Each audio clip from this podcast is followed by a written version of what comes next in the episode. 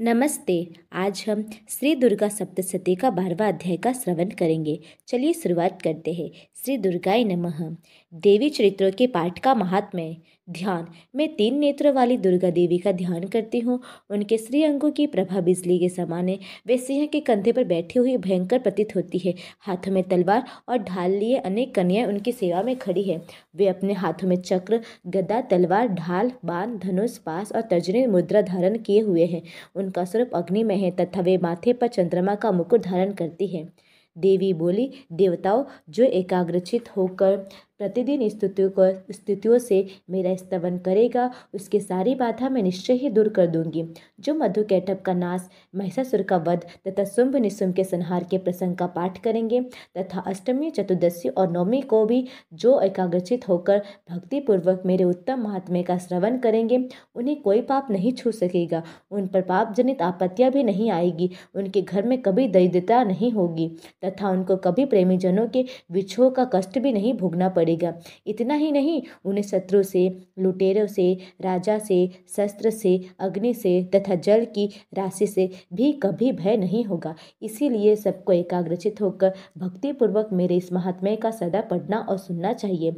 यह परम परम कल्याणकारक है। मेरा महात्म्य, महामारी जनित समस्त उपद्रव तथा आध्यात्मिक आदि तीनों प्रकार के उत्पातों को शांत करने वाला है। मेरे जिस मंदिर में प्रतिदिन विधि पूर्वक मेरे इस महात्म्य का पाठ किया जाता है, उस स्थान को मैं कभी नहीं छोड़ती। वहाँ सदा ही मेरा संविधान बना रहता है। बलिदान पूजा, होम तथा महोत्सव के अवसरों पर मेरे इस चरित्र का पूरा पूरा पाठ और श्रवण करना चाहिए। ऐसा करने पर मनुष्य विधि को जानकर या बिना जाने भी मेरे लिए जो बलि, पूजा या होम आदि करेगा उससे मैं बड़ी प्रसन्नता के साथ ग्रहण करूँगी।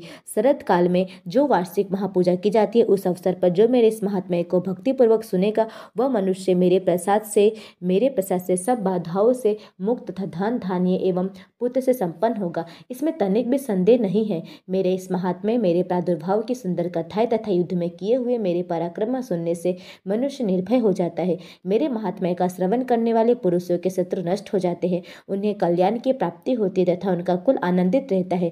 सर्वत्र शांति, कर्म में बुरे स्वप्न दिखाई देने पर तथा ग्रह जनित भयंकर पीड़ा उपस्थित होने पर मेरे महात्मा श्रवण करना चाहिए। इससे सब विघ्न तथा भयंकर ग्रह प्रियाएँ शांत हो जाती है और मनुष्य द्वारा देखा हुआ दुस्वप्न शुभ स्वप्न में परिवर्तित हो जाता है। बाल ग्रहों से आक्रांत हुए बालकों के लिए यह महात्मा शांति कारक है तथा मनुष्य के संगठन में फुट होने पर यह अच्छी प्रकार मित्रता कराने वाला होता है। यह महात्मा समस्त दुराचारियों के लिए बल का नाश करने वाला है। इसके पाठ मात्र से राक्षसों, भूतों और पिशाचों का नाश हो जाता है।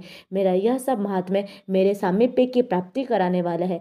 सम्यक प्रकार पुष्प, अर्घ्य, धूप, दीप, गंध आदि उत्तम सामग्रियों द्वारा पूजन करने से, ब्राह्मणों को भोजन कराने से, होम करने से, प्रतिदिन अभिषेक करने से, नाना प्रकार के अन्य भोगों का अर्पण करने से तथा दान देने से आदि से एक वर्ष तक जो मेरी आराधना की जाती है और उससे मुझे जितनी प्रसन्नता होती है, उतनी प्रसन्नता मेरे उस उत्तम चैत्र का एक बार श्रवण करने मात्र से ही हो जाता है।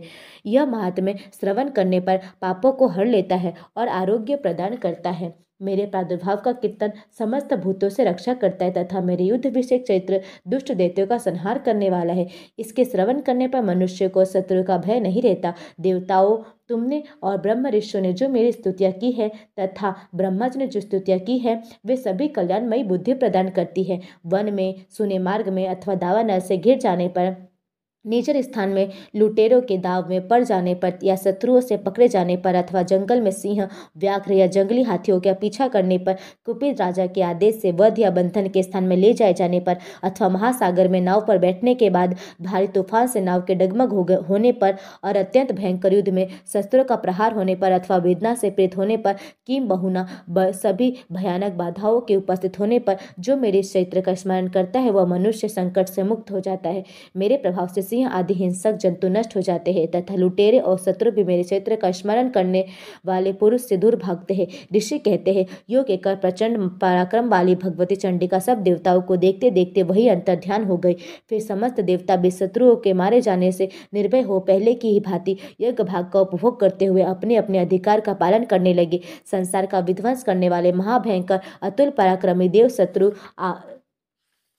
देव शत्रु शुंभ तथा महाबली निशुंभ के युद्ध में देवी द्वारा मारे जाने पर शेष देते पाताल लोक में चले आए। राजन, इस प्रकार भगवती अंबिका देवी नित्य होती हुई भी पुनः पुनः प्रकट होकर जगत की रक्षा करती है।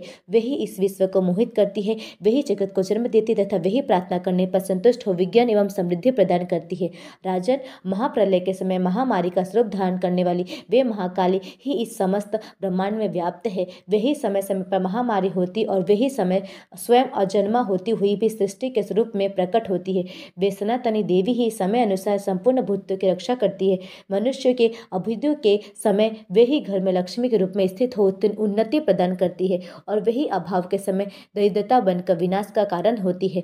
पुष्प, धूप और गंध आदि से पूजन करके उनकी स्तुति करने पर वे धन, पुत्र, धार्मिक बुद्धि और उत्तम गति प्रदान करती है। इस प्रकार से मार्कंडेय पुराण में सावर्णिक मनवंतर की कथा के अंतर्गत देवी महात्म्य में फल स्तुति नामक बारवा अध्याय पूरा हुआ।